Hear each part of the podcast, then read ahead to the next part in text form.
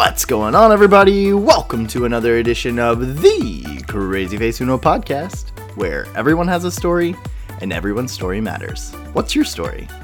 If you'd like to support the show and help us tell more stories like the one you're about to hear, please visit crazyfaceuno.com today. There, you can purchase items from our online store and donate. As always, I'm your host, Shane McNeely, and boy, are you in for a treat today. It is my honor and privilege to introduce our guest today. Please welcome Suzanna Hendricks. Welcome, Suze. Hi Shane, thank you. Quite the intro. I feel like it's I'm like walking into like a circus tent. That's right. That's right. It's a circus here at Crazy Face Uno. All day, every day. Suze, uh, Suzanna, I'm probably going to call you Suze all podcasts. So, listeners, same person. Suzanna, Suze. Um, we've known each other for quite some time. Mm-hmm. And uh, you are one of my favorite people. Same. And I don't know. It's it's uh it's funny how certain people come into your life and impact you in ways you had no idea. And uh, Mm. you're definitely one of those people. You've you've you've impacted my life in so many ways, and and I'm so grateful to have you on the show. So thank you again for for coming on, and I'm uh, excited to be able to share a part of your story today. No, thank you. Yeah, it's a total pleasure. And you know, I was actually thinking about it today when I was uh, just like preparing Yeah. to do this with you, and I was like, we've known each other like right under ten years. Isn't that crazy? It's a long, it's a long time, and yeah, but totally a joy, and really, really proud of all the content you're creating. So thanks for inviting me, and excited to just contribute however I can. Awesome. Yes. Suze, we first met at Invisible Children. Real shocker for everybody out there, I know. surprise, Um, surprise. Yeah. you came in um, kind of in the middle of a, of things, right? kind of I, I started three days after like training had begun january 2011 which in invisible children time to other people felt like it was it was like weeks late. but Yeah. it was three days yeah. Yeah. So that's probably why it felt like so long. Um, Mhm. yeah. So we met uh, Invisible Children. You came in. I remember you coming into the Roadie House, uh, which Mhm. was packed to the gills and uh, quite a shocker for anybody unexpecting uh, the amount of people and the setup. i thought i had joined a commune on accident Well, you kind of did. i did um, and you you jumped in. Um, you were working specifically on a very important event that we had at Invisible Children. That's kind of how you came in, correct? Um, yeah, I mean, kind of. I so I started on what became the movement team, like movement intern Right. team, but um, Oh, just yeah, jumped in on right. like supporting like tours, and then and worked on the 25 event and campaign Mhm. that spring, and then had like interviewed to be to stay and work on the first Fourth Estate Summit, and was supposed to be just responsible for the like education breakouts, and then I left for a weekend and came back, and I'd been put as like the event manager. So Right, it was a little bit of a pivot, yeah. That was yeah, that's right. It- you you reminded me. I sometimes I forget the like timelines of things, you know. But yeah, we were movement uh, coordinators or something like that. Intern, I don't know, lead, I don't know, something along those lines. Uh, when you first came in, that is right. Um, but yeah, it's been a while. That was back in the day, probably 2010, 2011, somewhere in there. Yeah, yeah, different lifetime. But yeah, 2011. and it's funny because we've we've just been a part of each other's lives since that time really you know and Mhm. um, gone our separate ways we've got our own things going on in life but for whatever reason we we tend to find our way back to each other and um, consistently staying in touch and supporting each other and it's it's really it's really special It really is. I echo that. Yeah, I think this, I mean, we'll probably talk about this at some point later too, but the magic, I think, of Invisible Children was that you, it just attracted these like really special people that like I mean, we probably would have never all found each other in community had we not been in that experience Mm. together. And yet it just like created these like extraordinary friendships that I think at the time and in the in the act of like working together and like doing life together and living together that Yeah. we like we knew we had found special people, but it's in the like post life that I think we recognize like, oh, we actually found like just really extraordinary friends and Mhm.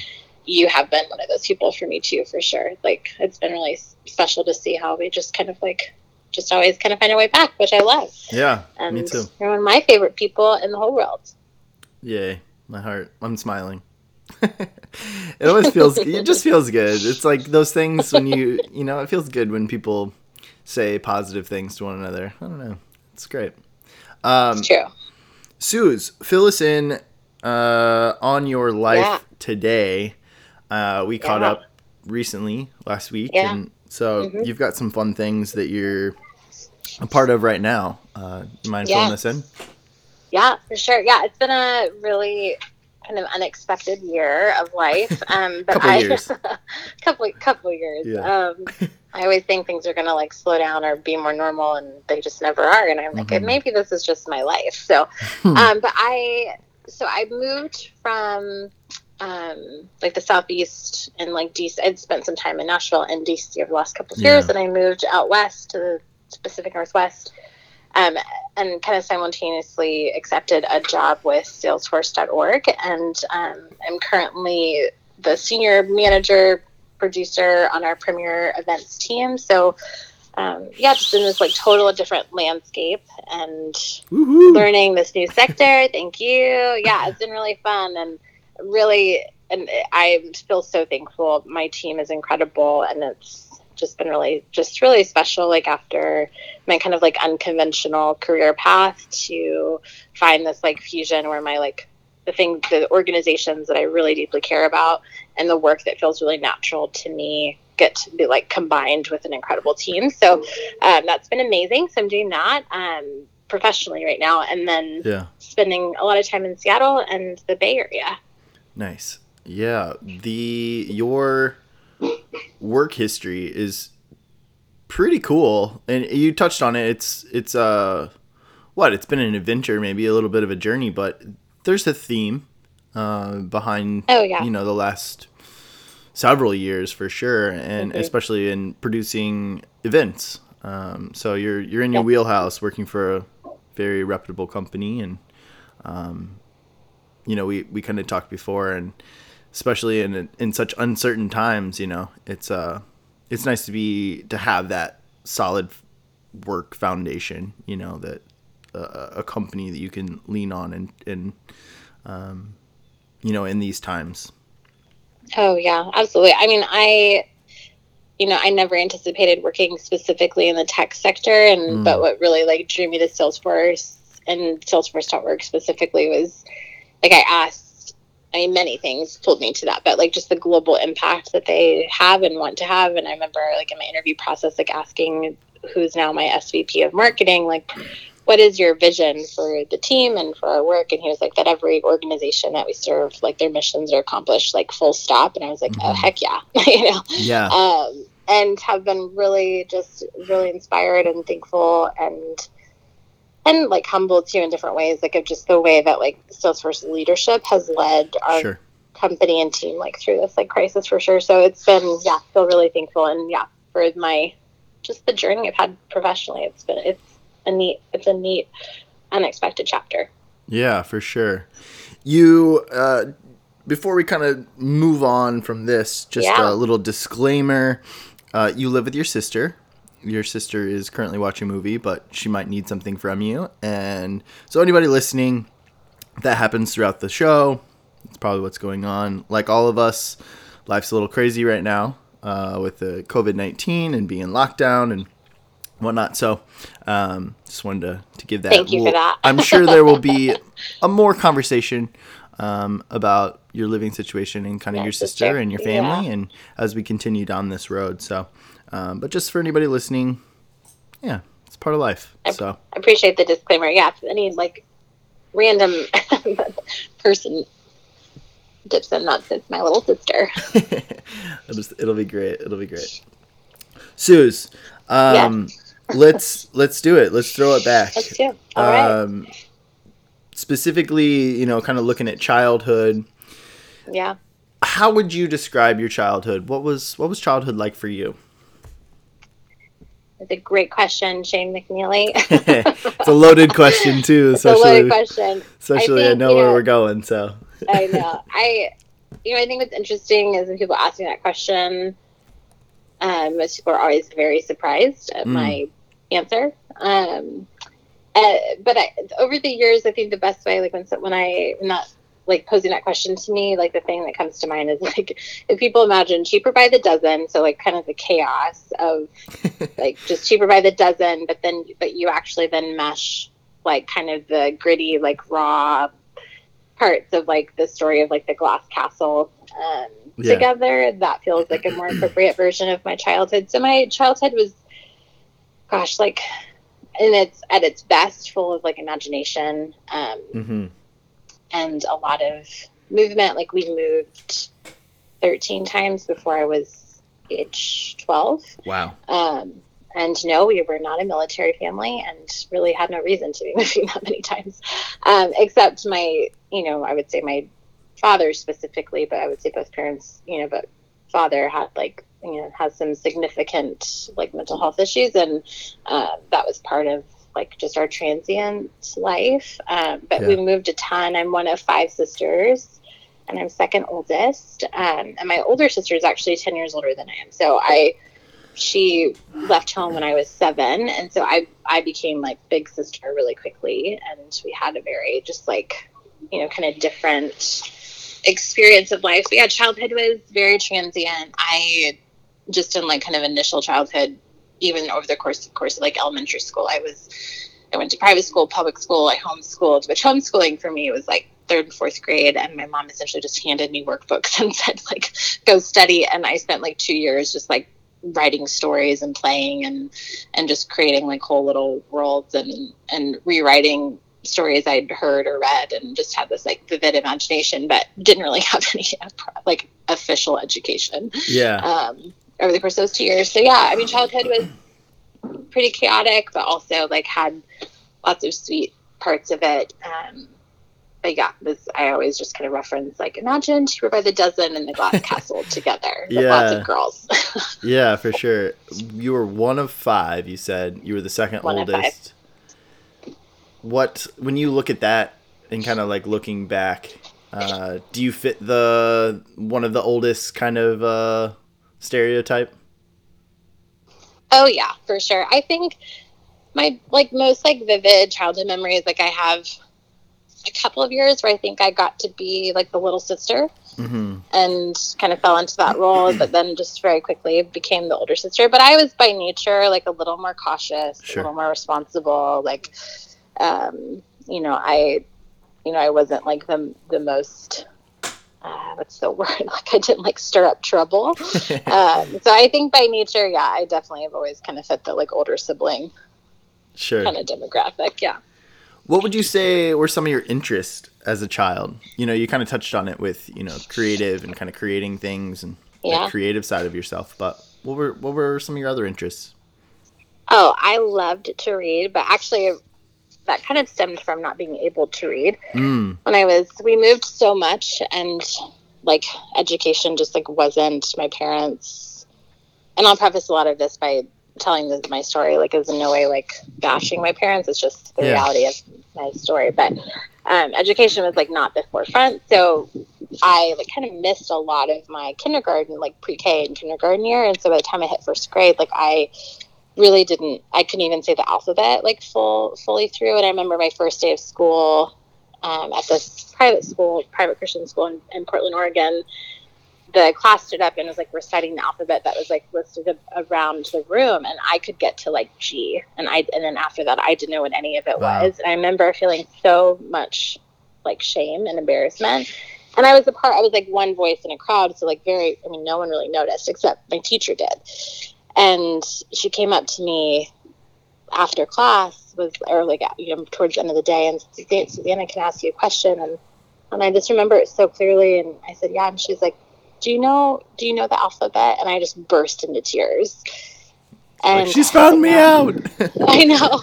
I was like, no, I don't. And I always was like so afraid of getting in trouble. So yeah. um, major rule follower. And so I ended up telling her like I didn't and I didn't know how to read. And so that teacher literally worked with me every day, um, just one on one, and nev- like no one ever really noticed except me. And by the end of the year, I was like reading to the class and like leading storytelling group time and and I just like fell in love with reading. And so I would say interest as like a kid was just I love story. Like I've loved it since I was little. My Yeah. like my like one of my favorite books as a kid, I was like eight, was Pride and Prejudice, which is very not normal for an eight year old.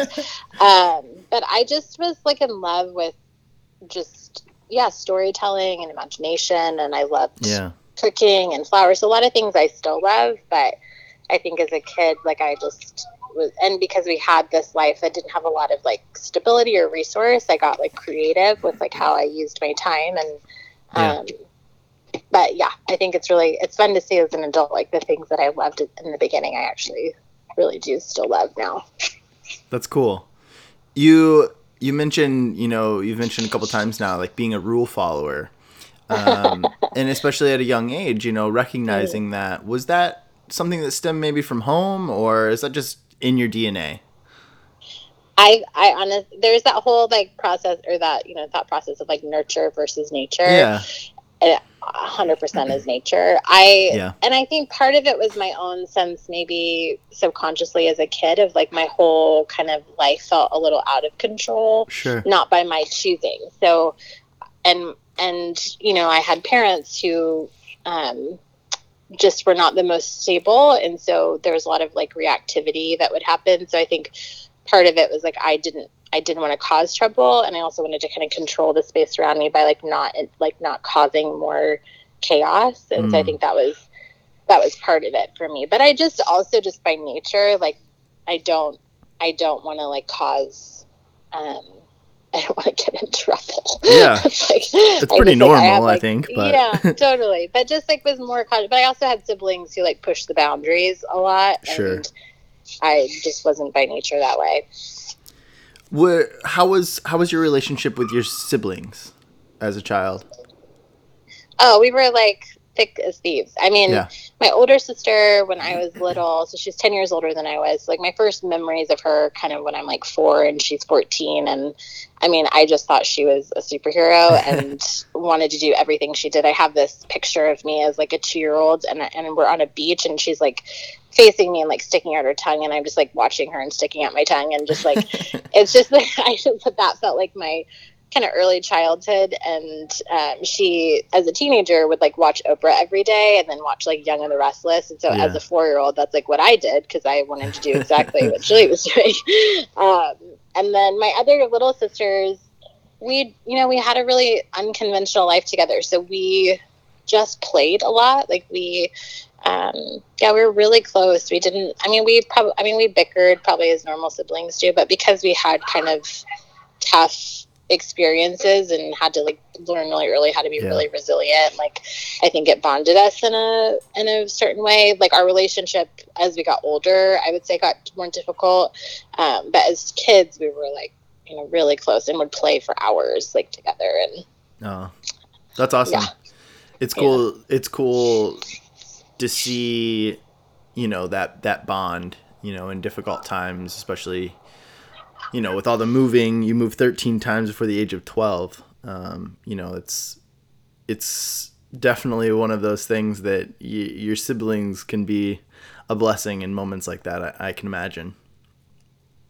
Oh yeah, I mean they were my best friends. I mean, and then my little sister, um, who we called Gina most of her childhood, but now goes by her first name Mary. I mean, I was also like a very, I think, took on a more maternal role with her, but like in general, just yeah, we Yeah. were super close, and um, we were enough years apart where I could still be like a big sister, but we could still That's like cool. have fun together. Yeah.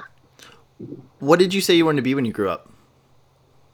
Oh gosh. Um. It's one of my favorite It- questions. It vacillated. Are we talking about like early childhood Yeah, stuff? yeah, like Yeah. pre pre adolescence. Um, I wanted to be a CIA agent. Ah, nice. and I wanted to be. These are, this is why I, I love this question because you get it. You get just the whole gamut. Oh, I like deeply wanted to be a CIA agent, or I wanted, and probably equal was I wanted to be a writer. I nice. remember my aunt Martha, who I'm really close to, lives in Portland, and she's this badass woman who like has worked. She's like the director of wellness for the labor union yeah. in the in the Northwest, but like also is just this incredible like crafter and baker and reader and just has had this incredible story. But when I was little, she used to take me like once every couple of months to Barnes and Noble, and it was like my special kind of one-on-one, total like focus time that anyone really gave me. And sure. she would like let me pick out a book, and then we'd have hot chocolate and talk about a story. And I just remember being like eight or nine and sitting on the floor of Barnes and Noble and looking at all of these authors and just and having this moment of like oh, I, I, I want to be one of them. Yeah. Um, and so, yeah, I would say CIA agent and a writer. Where did CIA agent come from? I wanted to fight the bad guy, Shane. I get it. I get it. Who doesn't? Um, yeah. And I think by nature, I had this like really early sense of like there being bad guys in the world. Yeah. And I, and I think I, I innately knew I was kind of like I knew I was I knew I was like a smart kid and um and I wanted to travel and you know I think there yeah. was like this element of like I didn't totally understand what that's what a CIA agent meant but my great uncle was an FBI agent and I mm. think was mm. also probably in the CIA and I I think it just I remember hearing him talk about it once and wow. um, like his line of work and I think it just sparked this like oh I want to do that too yeah yeah especially from you know I'm I'm sure some of that corresponds with the difficulty of growing up and, and knowing that yeah that things weren't the way they're supposed to be. Mm-hmm. And that you know it changed later. I wanted to be the White House social secretary, so you know, you know it changed. The dreams evolved. I but think yeah, I, I, think you should be still. You should definitely oh, still you. keep going for that dream you know, it is still out there. And once I realized though how exhausting their job was, I was like, I actually don't know if I want that yeah, anymore. Seriously. Um, but I also now that I'm remembering, I think part of like the whole like law enforcement, whatever mm-hmm. kind of dream that came from was like we used to watch like Walker Texas Ranger and shows like that. So I think it was like stemming from yeah. this like narrative I had built in my head of like I was gonna go fight the bad guys. That's funny. Mm-hmm. That's a funny. Uh, as you as you think about you know moving into this adolescent age, you know, middle school, high school. Mm-hmm. Obviously, once again, you you you moved 13 times before the age of 12. So before you even got to this kind of like adolescent time frame, mm-hmm. how you know, how did going into this this time of life, where were you around that time and yeah. you know, like how did that affect I don't know, just this wild and crazy time of adolescence in general um, you know, for for you specifically? Yeah, I. What's interesting is that season and like kind of age range is when my life really takes like a really significant shift and mm-hmm. just um, so we i was born in the northwest i was born in bellingham right below the canadian border and then we moved a ton but we're always in the northwest come from this like really large extended family on my dad's side um, i mean like you know family reunions like camping trips every year, big Christmases, like mm-hmm. lots. My cousins were my best friends, like just um, really involved and really close to our family. And then we suddenly move like very quickly over the course of like two weeks without like really any notice or any kind of preparation.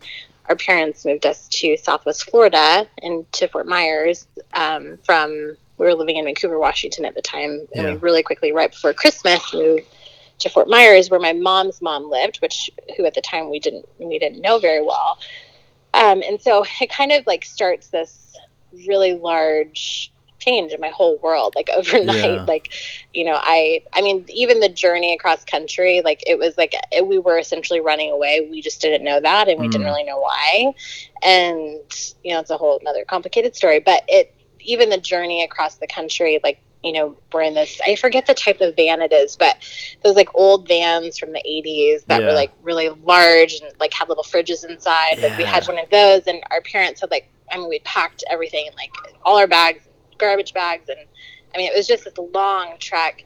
Uh, but we drove, you know, down through California and through Louisiana, and then we get to Florida. And I remember getting out of the car, and I was ten, and I think I'd been to Florida once when I was really little. But I get out, and I just had this just like overwhelming sense of like this is the ugliest place I have ever seen. And, and it's like Christmas. It's like, and I in my future life become like an experience creator and like, and I love space and Yeah. nature and all these things. But like I'm 10 and I'm not like a rude kid. Like it's just not my Mhm. nature. But I'm also, but I will ask questions and I will push back Sure.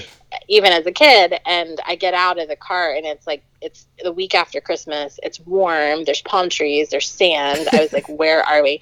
And I I literally look at my mom and I was like, this is the ugliest place I have ever seen. and, and I remember for the first couple of weeks, like the cicadas in Florida, like c- kept me up at night. Like I was like Oh, this. ta- I mean, my I was an avid journaler. I still am, but like I journaled as a kid, and I have all these pages of just like lamenting over the move, and I had to leave the boy I'd fallen in love with, and like Oh no. you know the yeah. bugs were so loud and like i just um so we that kind of age really changed our life because then my dad started essentially like we moved there together really quickly Yeah. and then he started traveling back to the northwest and left us with my mom there um and it just it just kind of propelled us life had been tough in different ways but the, it propelled our life into a really hard place because we were really isolated at, for a long time at first and then my parents got divorced two years into that and you know my mom really i mean was handling a ton on her own i mean she was a Mhm. single parent had four daughters at home one with special needs you know like put herself through nu- nursing school full time was working full time my dad just Yeah. really kind of disappeared and then we're just in this other part of the country so far away from our like community and network and um, so i you know that time period for me like i have my parents divorce was really really painful and messy Yeah. um, and the summer it was like seventh grade that that happened and the summer that my mom used to say all the time like you're the only kid i know that would have done this but they get divorced in like the early summer and i somehow got recommended for this like really exclusive study at the university of south florida on the holocaust um, for middle school and high school students and i was like rec- recommended so i would like commute from fort myers to tampa Nice. to go to this program. So the summer that my like little world and family blows up, I'm like commuting to go study the Holocaust, and I'm like Yeah. paired with a survivor named Sam, who's like 66, and his story was like incredible. Whoa. Um, what? What? yeah, and What grade were you in? Did you say? I was in seventh grade. Seventh grade. eighth. Whoa. Cool. Yeah. Um, so I mean, I would say like as a student, I mean, I love school. I worked really hard. I loved Yeah. reading. I like, you know, my favorite classes were like social studies and English and anything that had to do with like art and.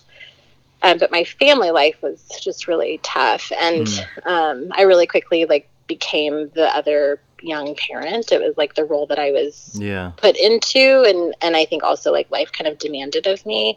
And I remember this super vivid memory of like you know I was kind of the leader of play and my with my siblings. And I'm you know maybe 13 and my sister Andrea comes in and you know it's like I want to play. And and I just looked at her and I was like I don't play anymore and Oh wow. it was this like super vivid memory of like something changing and it felt like childhood kind of ended for me. And yet that like wasn't entirely true but that's how it felt. And um, so adolescent time was you know that was probably one of the hardest seasons because we as a collective were super isolated.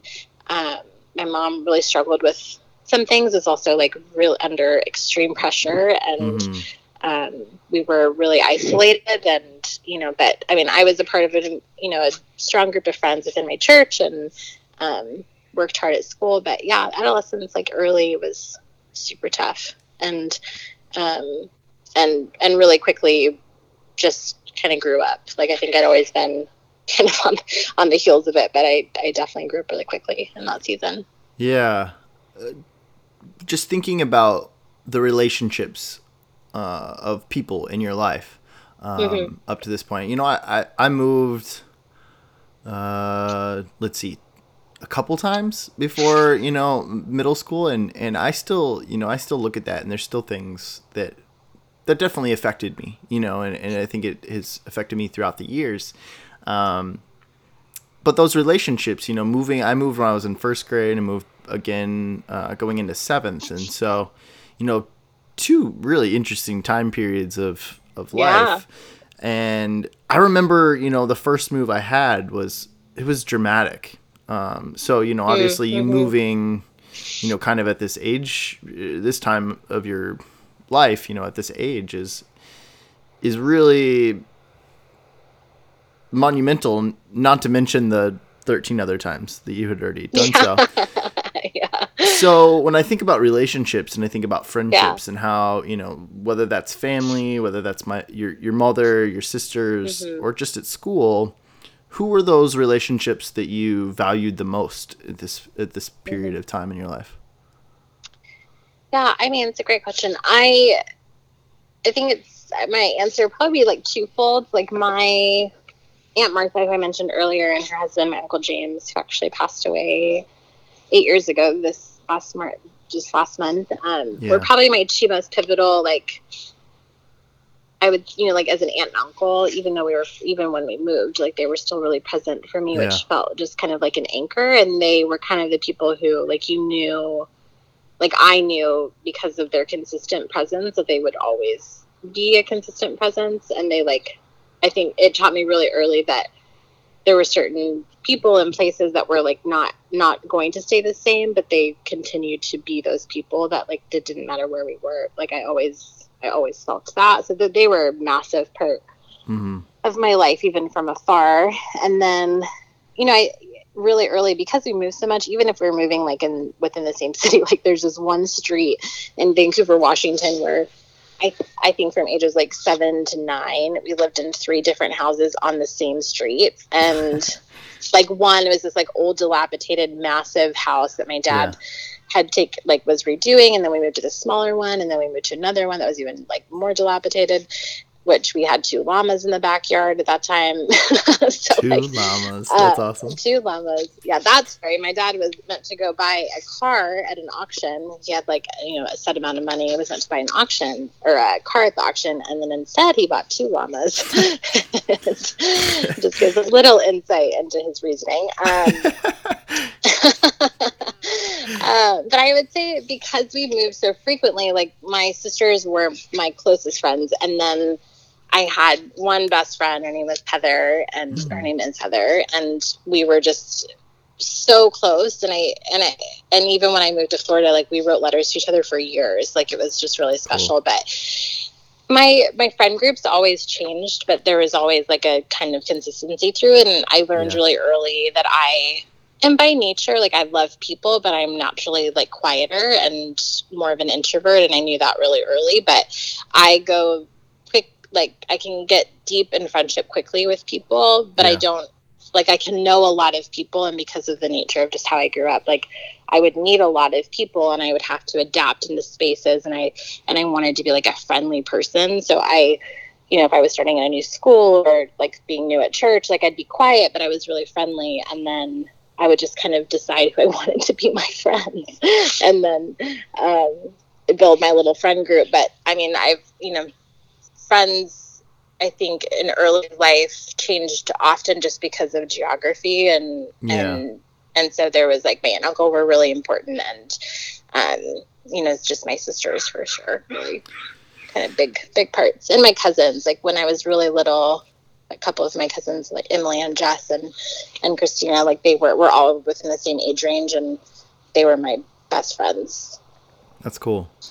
Did you participate in any extracurriculars? You know, middle school, high school. Um, I did, Shane. I was on the dance team in high school. Ooh, so get it, I Suze. I see you. um, I was like the not the flag team, but the like the dance team with the band, and so we Mhm. performed all the halftime shows.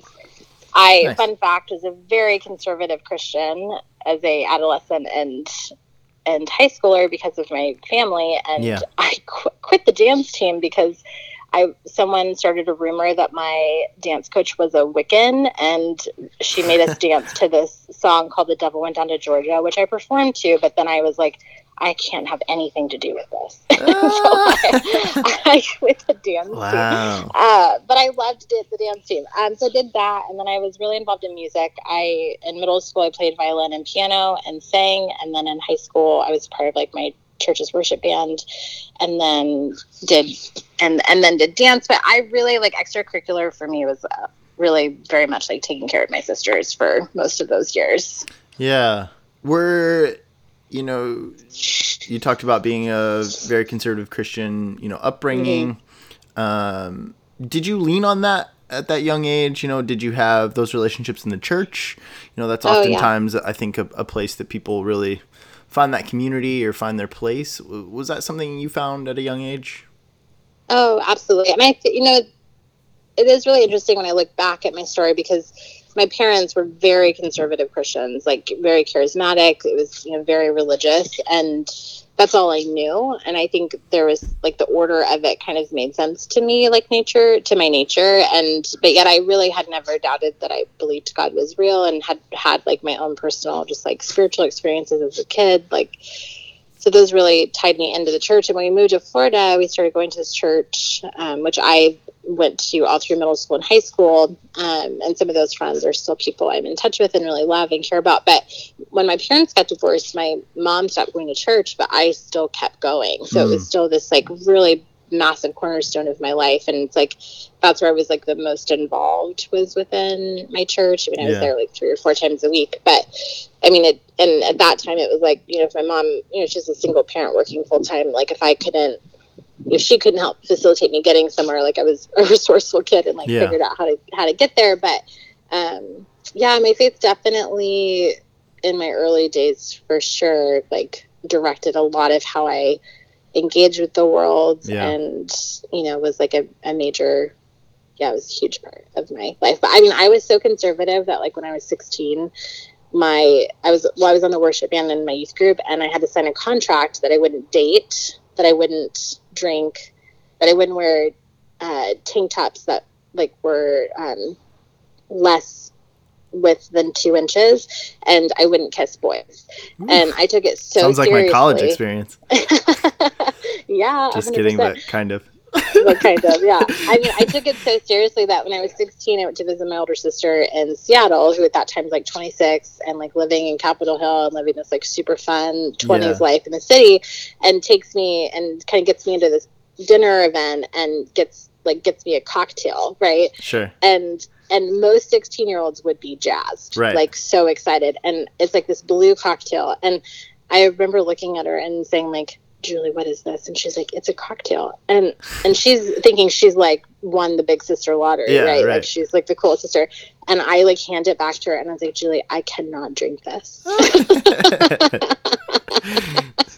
now you're like, what am I gonna do with my other hand? You know, like, come on, one's empty. Come on. Yeah, that's uh, it's funny because you know I I grew up in a very similar. You know, we we've came from Yeah, similar backgrounds in, in similar this yeah for sure in this uh, specific topic, but um, but it's very much the thought process, or I don't know. I, I I think a lot of my like rule following that I do, and even I think even my uh, my rebellious side all stems from maybe the same root, and and some of it is that you know conservative Christian upbringing for sure. Um, it's it's interesting to see how that plays out throughout your life. Oh, absolutely. I mean, and for me, it was like this. It it was this interesting tension because it a lot of it was like this personal experience I'd had just as a human on my own of like just really feeling this presence that like I connected to, and Yeah, then and then also having this like deep indoctrination that like right. that just solidified this like you know my world's in chaos and yet there's these like rules to follow um and i mean i had told but i totally walked away from the church and like my, and like my christian faith when i was 18 but like when i was 17 my mom had like a really massive what we refer to as episodes um, and she had many of them but she had a really major one like two weeks after my 17th birthday Mm. and i was a junior in high school and she kicked me out and Mm. there was no there was no like actual reason for it. Like i was folding laundry she'd come in to talk to me about something and i'll never forget it. Like you could always tell like when her like something had shifted for her and Yeah. she saw something like fall on the ground and it just like tweaked her for whatever reason. And she had just like really had a major moment and then kicked me out. And so my high school life changed really quickly. Like i was you know really involved and was a good student but i you know I was managing like church life and home life and Yeah. really involved in taking care of my sisters and then because of this just episode that happened i then uh, like out on my own and trying to not figure out kind of next steps and so just within my faith it was interesting because i had all these like deep beliefs of what i ex- like thought would happen in life like i Yeah. you know i had these people like especially in high school i feel like is where kind of my champion started to appear like middle school was pretty like I had, you know, friends' parents, like friends' parents throughout like my entire life have Yeah. really been this like sweet grace that I've experienced over and over. And um, I think in place of like my aunts and uncles who like weren't geographically close to me and but in high school specifically, like my best friend in high school, Pedro, his mom, Ramona, became just like a mentor and a safe place. My best friend Alicia and her family were this just like total safe haven. I mean, I have so many memories of nights that I would drive like clear across, like I think it would take like 40 minutes from my house to her house. And like late at night when it had been like a really hard night at home and just needed to be somewhere that felt calm. And she had like a mattress that she was just like had under her bed for like a little foam pad and I would like roll in, and her parents were like, "Whenever you need to come, you just come." And I would just like, I would just drive in, pull out the pad, sleep on her floor, and you know, so my yeah, but my faith was like such a big part of it. My church community was a huge part of it, and then my world kind of explodes again when I'm Yeah. 17, and faces always like really big decisions really quickly, and it is also when I saw what I believed of the church, what I believed of God, what I believed of Yeah. uh, what people and how people should be there like didn't happen Mm. and i felt like really betrayed um, by god and like by this faith that i had like I mean so devoutly like i mean i hadn't even kissed a boy i mean i was like so devout and Yeah. it was like I, I mean i had followed every rule and i remember being like 18 i had just turned 18 and i was like standing at the like edge of the beach late at night which was like one of my favorite things to do. And i was like screaming at the sky and was just like you don't show up. And your people don't show up and i'm Mm. done. And it was like a really honest like I, Yeah. I did everything i was told to do and it still didn't work. So um, that's kind of a little bit of that experience for me. But yeah i yeah. high school i really had amazing people and simultaneously like my faith was a huge part of my life you've reached this point, you know, in your life uh, up until this point where, you know, it's just been kind of chaos, a a lot of turmoil, you know, a lot of Yeah. things have been up in the air. What what comes next for you? You graduate high school, you go through this, you know, this crazy first what? Basically 18 years, 17, 18 years of your life yeah and what what's next it's like the world is wide open for you right there's just so much going on but yet there's a lot of uh, i can imagine a lot of heaviness that just kind of weighs on your shoulders and on your heart and um, as you as a person so what Mhm. came next Yeah.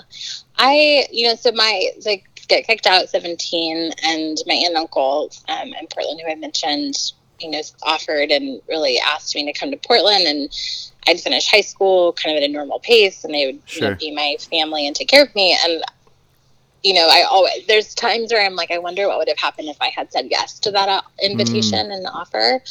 Um, but my my mom was in a really manic state and i felt way too responsible and appropriately responsible for my siblings but i but i felt that deep responsibility so Yeah. i thankfully a friend's parents were so gracious and they just opened their home and guest room to me. And and then there was some things that happened with school and i was able to graduate a year early. So i just like spent the rest of my junior year Mm. like doubled down on work and i graduated a year early and stayed close. And then you know really didn't know what to do because i had just been like thrown into adulthood. Yeah. Um, you know i without any sort of roadmap or guidance and was having really chaotic and really dysfunctional like situations happen with my mom and i didn't have a relationship with my dad and yeah. um, and just these really painful big things and i and i could have had like a shelter in haven but i and if i'd gone to the northwest but i couldn't reconcile within myself like letting my sisters be that alone. And in hindsight I, i've never regretted that decision. I just always wonder like what would it have been like if i had yeah. if i had gone and just been a kid you know? Um, but i stay i stayed in fort myers where we lived for another like year and a half I, I was like a server at a really great like grill that made great ahi tuna salad and nice. sounds really I just, like, good worked, right now by the way. really good. Yeah.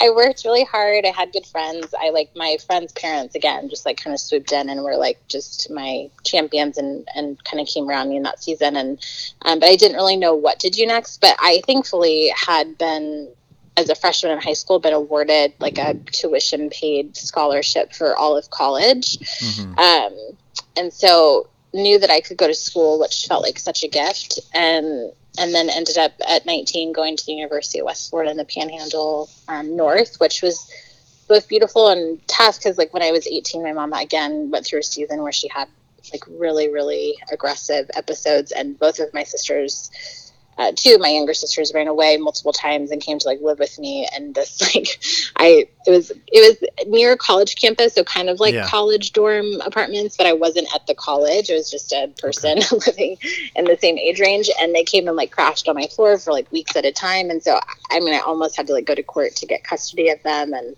so it was just this really interesting season of life where i was like i didn't have a lot of like direct guidance of like this is what you do next or like mm I just knew that my life needed to be more and bigger and and so I ended up going to school when I was 19 and and then where was at? north uh, University of West Florida okay. and the Panhandle in Pensacola nice. and found it was a very white like southern kind of I mean there's a lot of people from Alabama that go there and somehow found like myself in like the like the only pocket of diversity that existed on campus. Nice. And my whole friend group was like from Brazil, Jamaica, the Bahamas. Yeah. Um, it was just really fun and special. But yes, I, I went to school and, you know, I was really on my own though. I, you know, I was also unknowingly, because I didn't have language for it yet, like really depressed and had just had really hard, you know, young life and i yeah. think but was but and by nature i really believe like an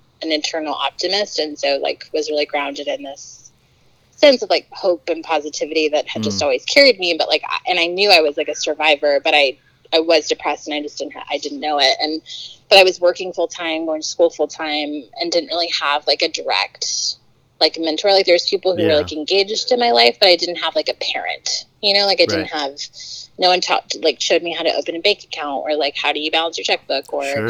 this is how you buy insurance or like no one ever did that for me or with me and so i was trying to learn kind of walking blind and so went to school but i had this like deep love of hospitality from like as early as i can remember like even mm. In high school like my mom was in or middle school actually my mom was in nursing school at this local community college where we lived and i it was when aol dial-up was a thing and i would I remember like as it like you know the lines you could hear the line connecting as it searched for things and I would I was I would Google like who planned the White House galas and like who was in charge of like these beautiful balls and yeah.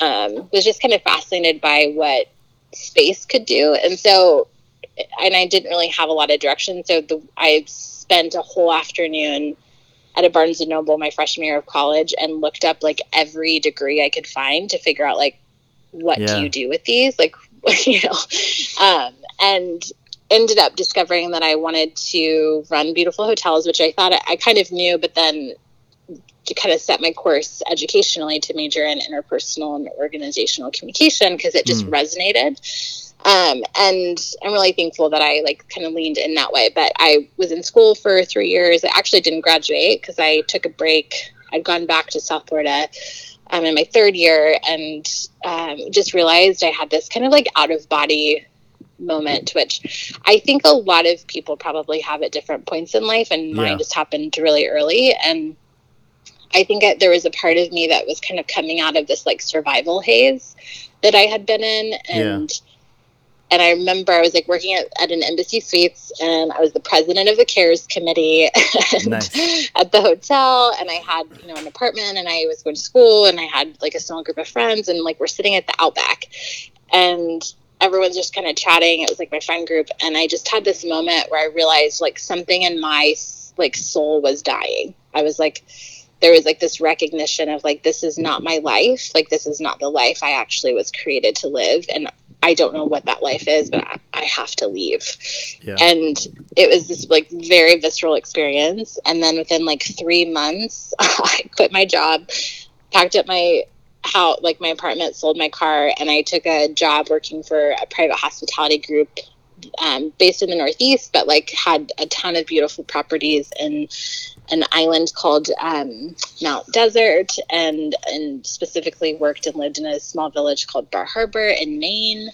Um, and that's kind of where I feel like my like own story started. Was mm. like it was just this like I mean my whole family was and friend group was just like, "What are you doing?" It didn't make any sense. I was 22. It, I'd worked really hard to get through school, and I was only going to go for the summer, and then come back. And then I just fell in love with it, and and realized like I I didn't actually really know what I wanted to do as much as I thought, and I also needed to just like experience life again. And and Bar Harbor was I cry literally every time I go back because it's just mm. my favorite place, yeah. and and that's kind of where I feel like a lot of my story kind of started for as like an adult, as like a young adult. So if anyone has not been to Bar Harbor, Maine, please add it to your list. It is amazing. It's so beautiful. I need I need to go.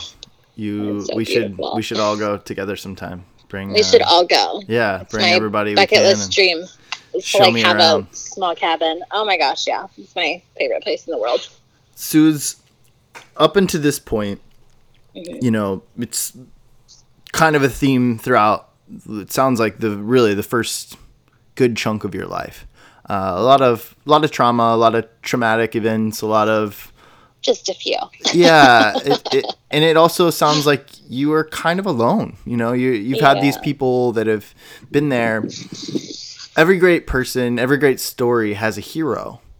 Mm. Do you feel like you have any heroes up until this point in your life? It's a great question. Up until that point, I would say like my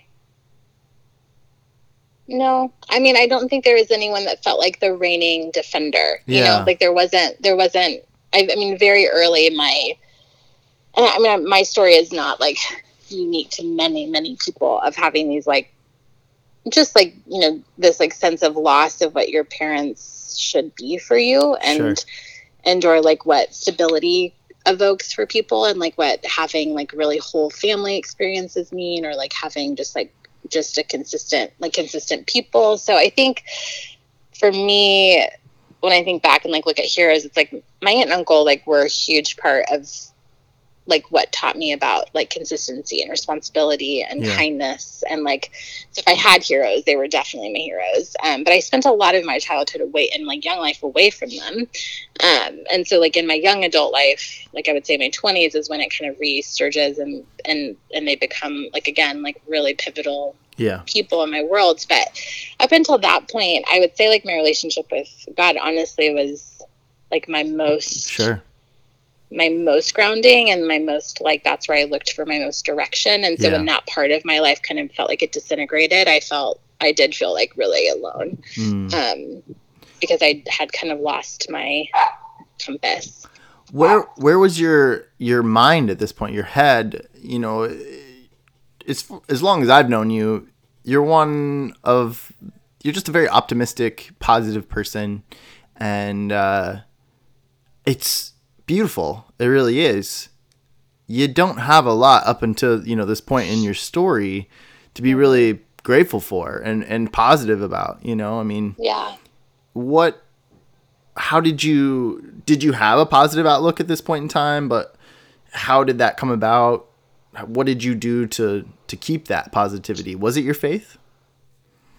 I mean, I think a huge part of it, yes. Like, and I, I when I think about that specifically, and over the years as I've gotten older, like, and even have started like in counseling for many years, like, when that question's Yeah. like prompted, I'm like, I I made a choice. Like I made a choice. I remember making the choice. I was 14 and I I had this like very deep feeling and sense of like like when you're in that age group and you're you're watching your peers like fall into drugs or sex or Yeah. you know addiction or whatever it is or there's like behavioral things it was like i started to understand why that happened because they just needed to feel something or be like in control or Mm. feel like they could they could you know have like agency in something Right. and i think for me specifically it was like um, i just had this overwhelming sense of like oh that this story that like has been crafted around me and for me of of no choice of my own will actually not be my story Mm. and i decided like really viscerally like at 14 that like the story i had been brought into would not be the story that i created and i didn't actually know like what that would mean and then i think on the other side of it like i did i just i don't know where it comes from except to just say like it just feels like grace but Yeah. i really have never felt or or taken on like a victim mentality and i Right.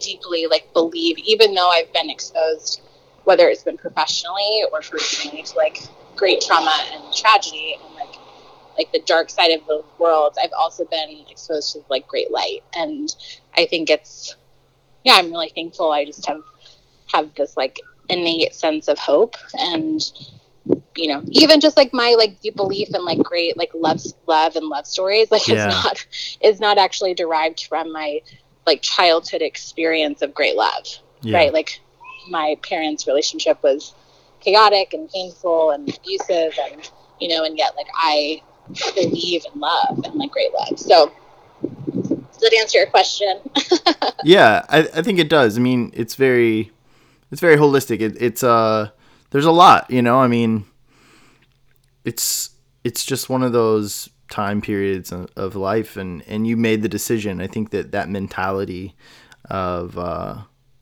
you had a lot of grit, plain and simple. That you, for sure, wanted to.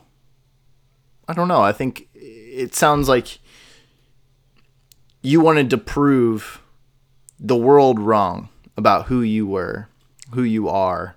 And it sounds like up until this point, especially, you know, being in Bar Harbor, you're primed to succeed, primed to um, take off and, and to, to see where life can take you.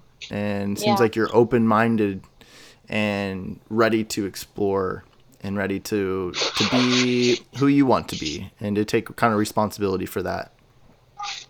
Totally. I mean, I think, but I mean, when I think about like childhood and not having this like, you know, stable or, you know, like idyllic experience, it did equip me with this like tool set and toolkit of like being able to adapt and being able Yeah. to like acclimate into new spaces and not being like totally restricted to this this structure of what I thought life should be because I actually didn't have one. Right. Yeah. So, and I, you know, and I think back to like right before Bar Harbor, it was like I, there was no one asked me like, what do you want to do with your life? Like, what do you dream of? Mm. What do you want life to look like? What is it that you're that you hope for? Like, no one asked me those questions, and yet, like, and I didn't even know to prompt myself with those. So that's like moment that I have at 22 where I feel like something actually like in my like soul was like, this is not your life. I was like, oh, okay, like that Mm. resonated and made sense to me, but I had no idea what that meant.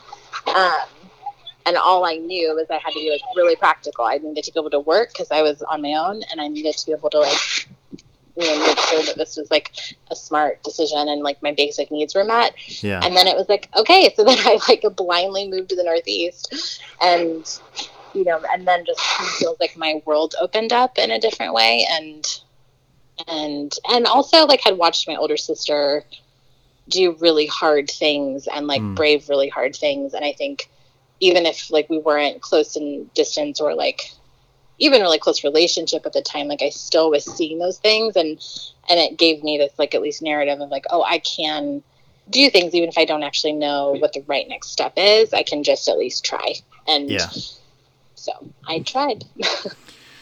Uh, up to this point to you know in this specific time frame where is the rest of your family Um, everyone except Julie. Julie never left the Northwest. okay Um, everyone's in Florida. So my mom and sisters also been Fort Myers, and so Yeah. I'm like the first one to kind of really like out of that kind of core crew like leave, yeah and then I go to Maine, and then from there, two years later, went to San Diego.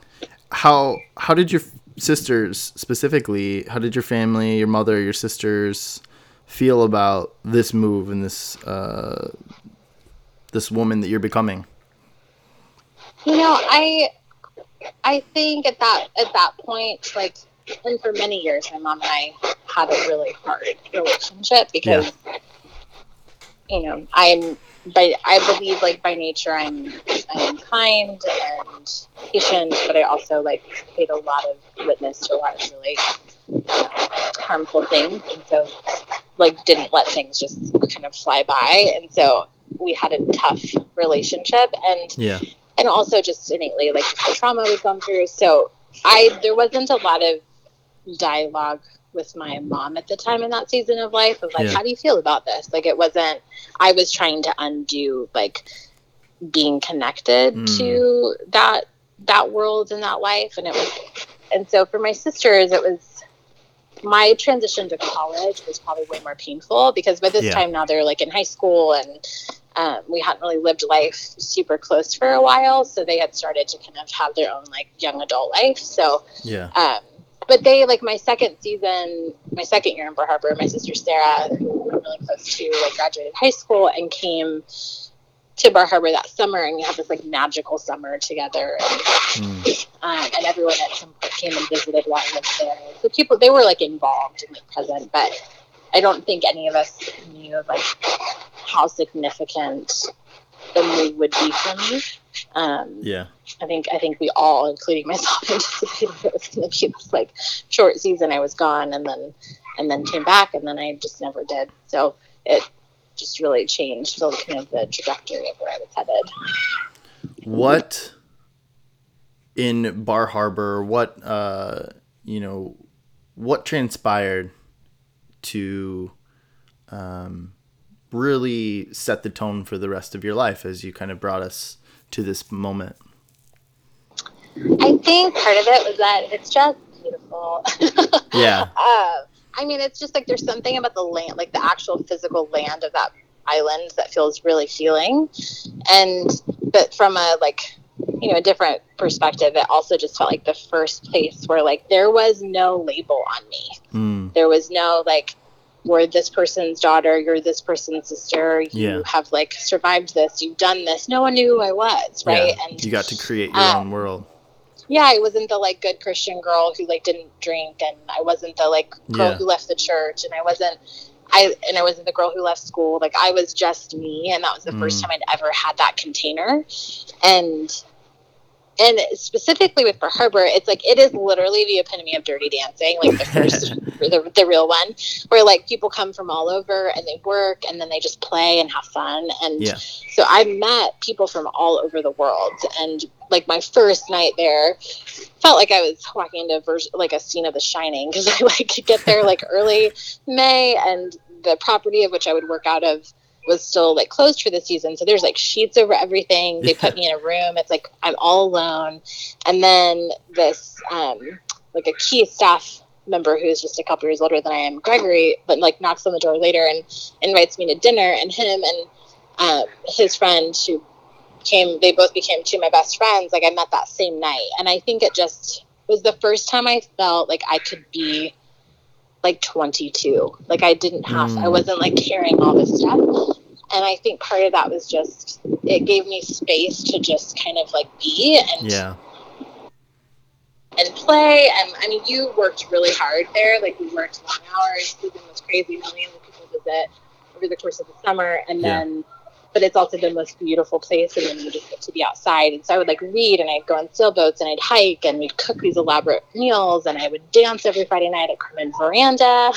And yeah. you know just like had a beautiful time so i think it partially was like the first place where it felt like i i was getting to drive the like who am i in the world yeah your own narrative not like yeah where what what what's like the dates? Where where are we at like at this point in time in your life?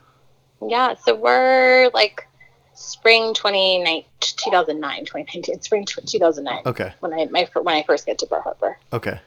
So, I mean, really, this was the jumping point before you came to Invisible Children, then. yeah exactly. Yeah so my second summer in bar harbor i was um, a human resources assistant. So my job was to like intake our like global staff of like i think it was like close to 500 people that came to be on our staff every summer. Cool. And so I'm like working in my office, and I had been a supporter of Invisible Children even in college. Like had my own little like college group, but like Yeah. I had actually never been to a screening, so I hadn't met anyone from IC before. Okay. And I get a email just like as a donor about the passing of Nate Henn and Mm. like the, his story. So this is like early fall 2010. And I'm sitting at my desk, you know, in this place that I love and you know, not really sure like what's coming next. Like, do I want to stay for another season? Is it time to do something else? Um, and I watched the video that IC made about Nate and the story, and it just like shook me to the core. I don't know if it was because Nate was my age or if it just Yeah. like sparked this part of me that had always been really deeply connected to social justice or like I- a fusion of all of it but it just like totally shook me so i like the next day applied to be a roadie which i Mm. like didn't get thank god 'cause I, like, don't know if i would have been a great roadie I can't peg you for for being a roadie, Suze. no you know what's funny is like for my childhood i really could have done it but it's not the it's not the exact experience i would have thrived in Yeah, there's definitely So- things that you would have like knocked out of the park. But there's a lot of things I think you would have really not liked about Thanks. it. there's a lot of things I would have not liked about it. And and I think partially like that's where I just feel like God and Spirit were really gracious to me because I absolutely believe I was meant to be a part of it. But I Mm. think actually being a roadie would have been really activating for me. Yeah. Um and so anyway, so I don't get the roadie ship, think it's just kind of doors closed, but it sparked this like what what do I want to do next? Like what am I doing? You know, I've been like kind of like working and playing for two years Yeah. you know what is the like direction of my life and so but then they call me you know two months three months later on like a friday night. Now that i've like been on staff i see i know i was like the last person they called. Hmm and um they asked me if i could come and join like the movement team. They're like it's grunt work. It doesn't pay anything.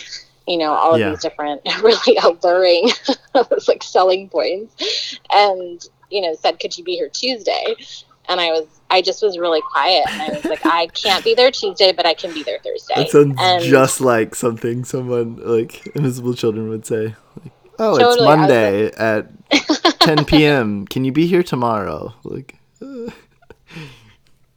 i was like i can't but i can be there two days after yeah. Uh, so that's you know January 2011, and then that feels like a whole nother part of my just journey in life, just like completely opened up and Yeah. like a story I couldn't have imagined, you know. hmm Um, but it took me getting on a plane and going across the country, totally blind, and being welcomed into this like new space. And yeah, my little adaptable heart kicked in. so, how did uh, and this is you know this is uh i know a lot about you. I know a lot about your story. We've had many long chats and talks suze but i'm starting to like learn more about you. Um and, and i don't know if i fully understood this like origin story you know this this timeline of your life. How did Yeah. invisible children your time there how did that affect your life? And and yeah how did that affect your life? I think part of it was that like, well, one, I, I think what's interesting about origin stories is that like, it also depends on when you like meet people, right? And yeah what parts of life are like coming out at that time. But I think specifically with IC, I think, I mean, my first, I would say like six months there, I didn't really feel very like connected to the people. I felt Mm. very connected to the mission. yeah Uh, so like I didn't have this like I wasn't enamored. There wasn't, Right. but I was like very much committed to why we were there. Mm. And Zach Barrows um, Zach, who we love so much. Oh, He, I think him. we and, gotta like, get him on here. Oh yeah, absolutely do. That one I'm that Um, one I'm excited for. Oh, he's so good. I mean, I honestly think like him and you know Lauren Fine, Yeah. like they saw something in me that like entrusted me with things on like a big scale that I didn't know I could do. Right? Mm. Like I didn't, and I think it was the reason it changed so much of like what would come next is because. I finally kind of found my people. Like I found these like Right. gritty, good-hearted, Mm, hopeful, kind, funny, ag- agile, like belief that the world could be better because we were actually seeing how awful it could be. And yet we like believed that by like hard work and community and storytelling and experience that we could change something. And like I really deeply like believed that to my core as a person regardless of IC. So like it just it it invited me into this space kind of unexpectedly of like oh, I actually can be a part of like kind of answering this this part of me that's there that I just didn't have av- like I didn't have a an avenue to like lean into Mm. and I'd always loved experience but I had no mentorship mentorship or like invitation to explore doing it from an event perspective or Yeah. like you know and then all of a sudden I'm 24 being asked to lead this like international like Right. multi-day summit and then i find like oh i love this Mm. like i love it and um, i think just the things that it opened up in me were something that i could have never probably found anywhere else You're, you're making me tear up, Suze. I got chills. I'm, I've got chills. Like you're taking the words right out of my mouth. Like I, I've said it so many times too. You know, it, one of the reasons I have so many guests from Invisible Children is because of the amazing people, um, and, and just the things that people are doing all around the world that came from this little organization that was making a lot of noise in the world at the time. And um, you know, I feel the same. I think that for so long I, I, I wanted i believed in myself but i hadn't had necessarily the opportunities uh, for other people to really believe in Yeah. in me and i think that invisible children really empowered uh, us as as oh volunteers as workers to be the best versions of ourselves and to to take on responsibility that we would never have the opportunity to have in any other setting and so it's projected me into the life that I have now and um, I, I can I feel everything that you just said very deeply Yeah, and I, it was a beautiful place. I mean, it also was freaking exhausting. Oh, yeah. we like worked our it was shit for a lot of it times was but and you know, we slept on floors and we're poor, and like, but we're so happy. oh yeah yeah it's just that And- meaning it's that value that we were given and and that purpose that you woke up every single day Yeah. knowing that your responsibilities were important to a greater cause and it was a small piece of something bigger than than you and bigger than us Mhm. bigger than you know an organization it was it was something that was important for the world and I think even you know when I think about the parts of me that felt like oh I it took a while because I didn't like innately feel like I fit in at Invisible Children. Mm, um but that didn't last. I just didn't that wasn't my initial feeling. But i but i also had never met anyone from invisible children. So yeah. I had no like context but i you know i think there's a part of me like when i was 13 like studying the holocaust i remember having this really clear like grief Mm, and this thought of like where was the world? Like i'm reading all these facts as a as a kid like i'm 13 and i'm a, like a big part of my church and they talk about justice and faith and mercy and i'm like where was the church? Like Yeah. where was the world? Like how did all of these people die? And mm, and i remember having this deep grief of like this should not have been this should not have happened. And and then like encounter and also looking at the survivor who as he shared his story like had lost everything as a child. And Yeah. remembering like if he can survive that and be kind i can survive anything and be kind. Yeah. And also like i will be a part of like fighting for people. It mm, was like this really clear set like just kind of like commitment i made to myself. So i think it created this opportunity to like put that into real life and mm. and and and then I was like entrusted to create experience that inspired and mobilized and equipped people to then go do it in their own space, and that just like made sense to me. Mm-hmm. Um, but I had never had the opportunity to lean into that because, you know, my family was highly uneducated.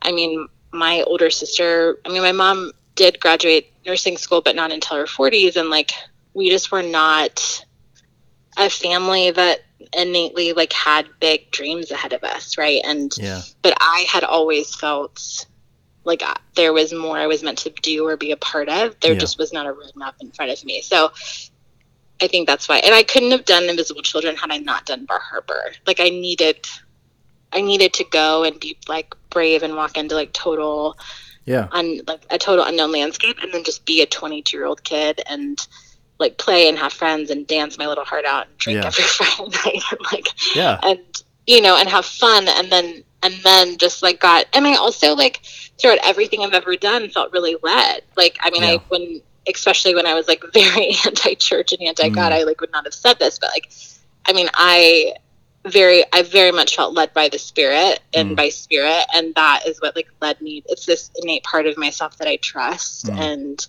it's what like let me get on a plane to go to Bar Harbor. It's what like got me on a plane to go to San Diego. It's like what led me to Nashville. It's just like, you know, and, and I have language for that now, but like then I didn't. And right. And I, I mean that's why that those seasons were so important. And it just became my it was my story. Like it wasn't Yeah. But that spills over into to everything I've been a part of with you. You know, yeah. your relentless pursuit of mm-hmm. a dream and mm-hmm. and uh, you you can see it throughout your story of this you know this relentless pursuit of finding you and finding who yeah. you are and becoming Suzanna Hendricks. Mm-hmm. And it, I feel, I feel like it, it's interesting, you know, to to watch you kind of go through this process, go through your life, and have that success, and to find that, and and to know to know your past but to also see who you are you know from from a friend like you know from me from my perspective as your friend it's beautiful and it's amazing and it's it's so cool to see and i think Thank you. and i hope that i hope that everybody listening can can pull from your story the fact that there's always hope and to keep fighting fighting and yeah, to fight so with relentless pursuit of finding yourself and and um, not stopping and not accepting the status quo, not accepting, you know, the things that have happened to you, but rewriting that and making that part of your story, but not your story. Yeah. Well, thank you. And I apologize. There's lots of background noise right now because oh, there's fine. like lots of cars. But um, you know, I I deeply truly like I've always believed that you just have choice. And it doesn't mean that life doesn't get fucking hard. Excuse yes. my language. Like the last nine months of my life have been very hard. Yeah. And life and I've gone through moments where I'm like, wow, this is like gonna cut me at the knees and I actually don't know if I can do this. Mm. Like I've had moments like that many times in my life. But I think there's also this like there is this innate belief that I'm even at my lowest and like hardest and scariest moments like i still can come back to of just like life is meant to be more whole. It's mm. meant to mm. be more full. It's meant to be more loving. It's it's meant to be more kind. And trauma and violence and whatever these things are that infiltrate our life greed whatever it is it's like ego. I mean it could be many things right? It's like they're not as it should be but it's still you still have choice like yes. in how you respond to it. And also i would i mean people might laugh at me but i don't care. It's real for me. Is that like i truly like i watched oprah every day of mm. my life as a young person from like four years old until i was 19 and she was i mean actually i'll take that back. If i had a hero it was oprah. And it truly was because she was like my she was my teacher every day. I watched her show and she was like the parent I didn't have. She was like the person like sharing stories in really brave ways Yeah. and bold ways and like looking people in the eyes and saying like that was not okay you know, or, like Yeah. or like I hear you and like I I like feel what you're saying like I watched her every day from like as young as I can remember and I think that just like unconsciously and unknowingly to me as like a young person just like instilled this deep belief that like people are good like Mm. and you always just have choice right and you have a choice in how you show up in really hard and painful moments too so it's you know there's a lot that like goes into that but Yeah. i think it's not that i'm always resiliently hopeful i'd like but my nature is is resiliently hopeful Mm. even even when that's like super battered and tired Suze, we've got, you know, probably like five to eight minutes here um, Yeah. before we close things out. You left Invisible Children. Um, you know, you've you've kind of gone through. You were at Invisible Children even after I left. You know, helping produce some some major events that took place there. And you left and, and you pursued some of your own things, uh, pursued your own business, pursued your own, Yeah. um, you know, thing. You've worked at various events. Um, you've brought me along for a lot of those, which has been I'm so grateful. Um, it's it's so glad you came literally changed my life. Um, we wouldn't be talking on this podcast today if it wasn't for you, Mm. and that's uh, that's a true statement. Um, what an honor and you know, as we as we kind of like start to wrap things up, yeah um, you know, we've had a few guests on from uh, International Justice Mission and from the event that you know you allowed me to participate in and, and be a part of, which I'm so grateful. Uh, which really was a catalyst to you know this podcast. So, um, and that's kind of what I'm I'm referring to, I guess. But yeah you know, after completing that event, you've had a lot of things. So it's about a year and a half ago, you know, in the last couple of Yeah. years, you know, we kind of touched on the very beginning, but you've had a lot of events kind of unfold. In, you know, about five minutes or so, uh, can you kind of sum up and, and kind of talk through some of the events that have taken place over the last year and a half? Sure. Um, well, I like thanks for your words about the event, and I'm so thankful you were there. You've many times been my like anchor in really stressful situations. so I'm really thankful for that.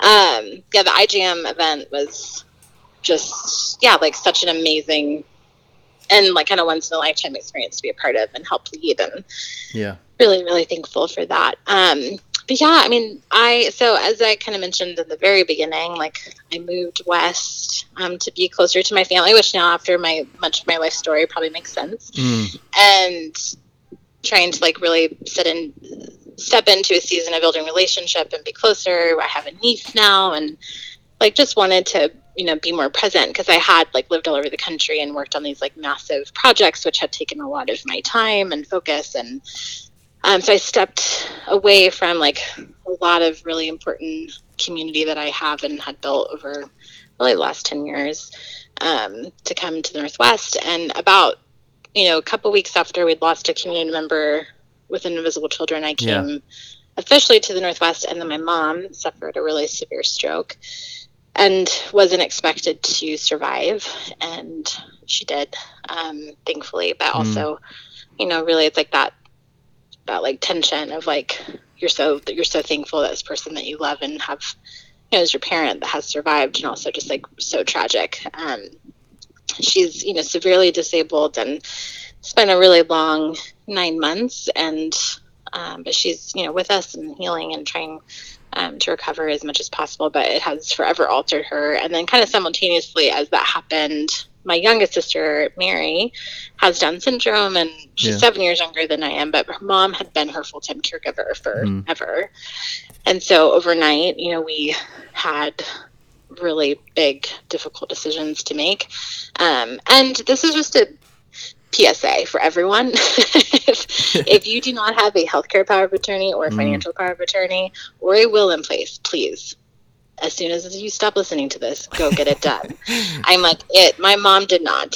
And it Yeah. was one of the most painful experiences t- to walk through Yeah. um, in the midst of like life and death decisions and and I like I now am in process of doing my own. So I'm like, I just, yeah, very deeply believe in getting that done. So we, in the last nine months, have really walked through some big things. I, in early September, became the guardian of my little sister, and then simultaneously was being offered this role um, with Salesforce. Yeah. And so she does not primarily live with me full time. She is right now because of COVID 19 and on Right. the global pandemic. But um, yeah, I mean, the last nine months, I've started a new job in a new sector, became a guardian. I've been in like, you know, I've lived away from my like immediate family for a really long time. And, you know, all of a sudden we're just kind of thrust into like really high stakes, high stress, um, high trauma together as adults. Um, and so, yeah, just navigating a lot of new things. And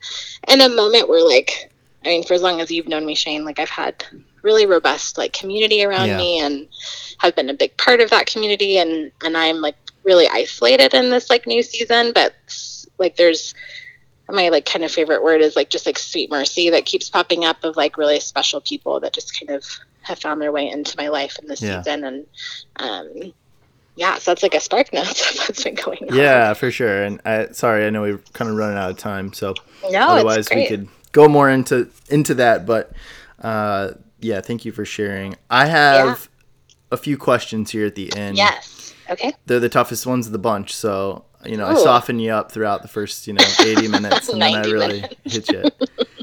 Suze, what would you say you're most proud of to date? Hmm. Most proud of. Um like in life or work or just all of it. Sure. Okay. I would say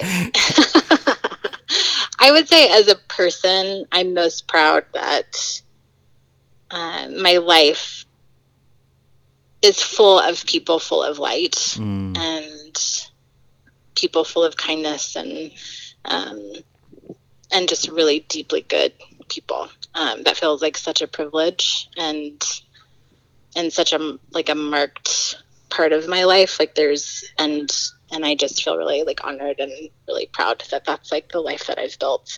Um, not even like intentionally, just like you know, just being present with the people that came into my world. So like you, and yeah, I would say that's like something I'm like the most proud of. Cool. And yeah Do you have any goals or ambitions? What are you looking forward to most in the future? ooh, Just a just a great. time check. We've got like three minutes before I have to cut okay, great. Okay, so my top three are I went to open a retreat center. Um, that's like boutique hotel meets retreat center that becomes like a haven for creatives, humanitarian workers, leaders. I mean, it could be business. It could, I mean, whoever needs to be there, but this just like haven of healing and of rest. Did you say that's Um, going to be in South Florida? I don't think so. Right, just Um, checking. Yeah but you are welcome anytime. Um but to have this just like space that is you know is healing and hospitality at the Yeah. same time but is not just like a counseling center.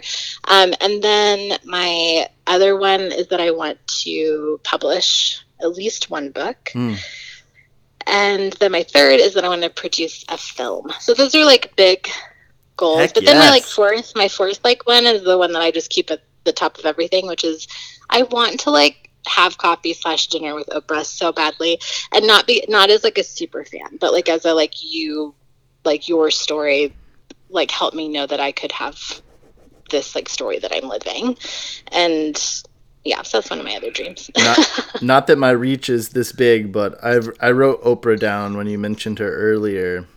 Good old Harpo over here, and uh, I don't have quite that reach, but we'll give it a try. We'll we'll make sure we tag her and get her, you know, attention. great yes Suze, before we close things out, I got one last question. Looking back, what advice would you tell little Suze? Hmm. That's a great question. I would tell little Suze to remember that wonder is real Mm, and that the wonder that like she felt as a child like to like stay true to it and um, Um, and then i would also tell her that like you can do really hard things and you will like be okay I love it. I love you, Suze. Yeah. Thank you so much for i coming on love the show. you thanks for having me It's been a real treat. Thank you so much. Oh, thanks for having me. It's yeah, such a joy. So proud of you for inviting people to share their stories. It's uh, like a powerful forum. For sure. Thank you all so much for listening. Your contribution helps us tell more story like Sue's and stories just like yours. Speaking of contributions, visit us on Facebook and Instagram. There you can like and comment on our posts. If you want to go above and beyond, please share the Crazy Face Uno podcast with your friends and family or just random strangers on the street. We're welcome to everyone. Thank you all again for listening, for tuning in. We love y'all.